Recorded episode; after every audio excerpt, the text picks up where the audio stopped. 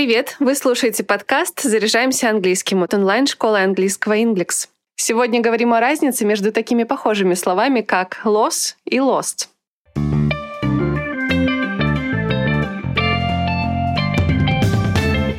Loss и lost образованы от одного глагола to lose. Он переводится как терять или проигрывать. Но loss и lost относятся к разным частям речи и имеют по несколько значений, что часто вызывает путаницу. Давайте разбираться.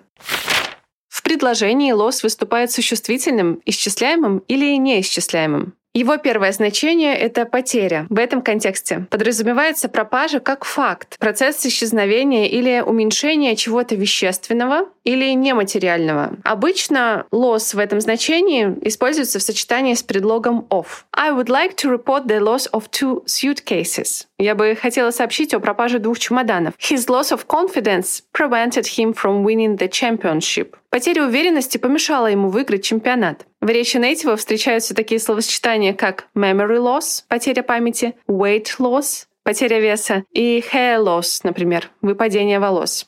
Slight memory loss is not serious. Еще есть словосочетание a loss to somebody или a loss to something. Это потеря для кого-то или потеря для чего-либо. Например, Dr. Brown's retirement proved a great loss to the school. Выход доктора Брауна на пенсию оказался большой потерей для школы. She was quite a loss to the school. Loss используется, когда речь идет о чьей-либо смерти. I'm so sorry for your loss. Сожалею о вашей утрате. I'm truly sorry for your loss. Loss также подразумевает какой-то убыток. Деньги, которые организация потеряла в результате своей деятельности или неверных шагов. The company announced heavy operating losses. Компания объявила о больших операционных убытках. May I ask how precipitous were your losses? Теперь предлагаю запомнить несколько интересных устойчивых выражений со словом loss. И первое — это a sense of loss, чувство утраты. I felt a deep sense of loss when he moved to another city. У меня было глубокое чувство утраты, когда он переехал в другой город. Следующее выражение — это at a loss. Переводится как в растерянности. My sister was at a loss as to what to do after her studies. Моя сестра была в растерянности и не знала, что делать после учебы. I, I was at a loss.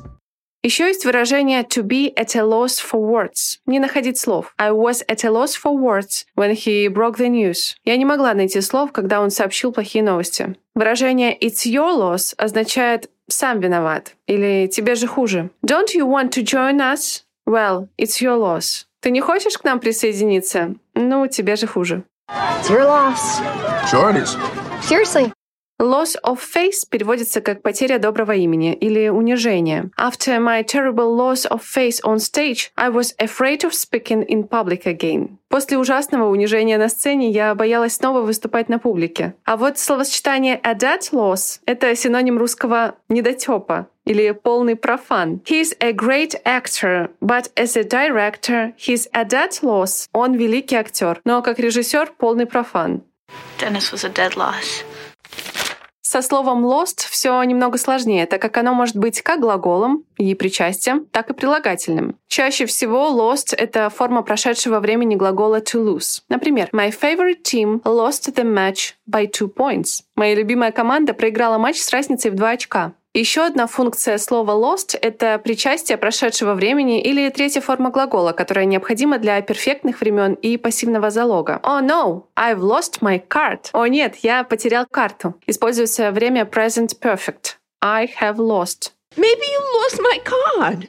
Lost в значении «потерявшийся» употребляется в сочетании с глаголами to be, быть и to get, стать. Например, Have you ever got lost at the airport? Ты когда-нибудь терялся в аэропорту? Lost at sea in a rowing boat.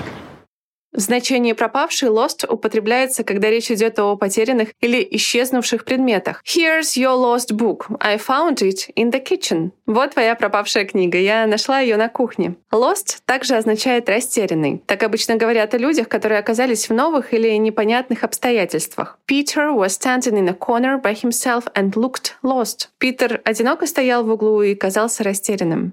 He looked lost, she said.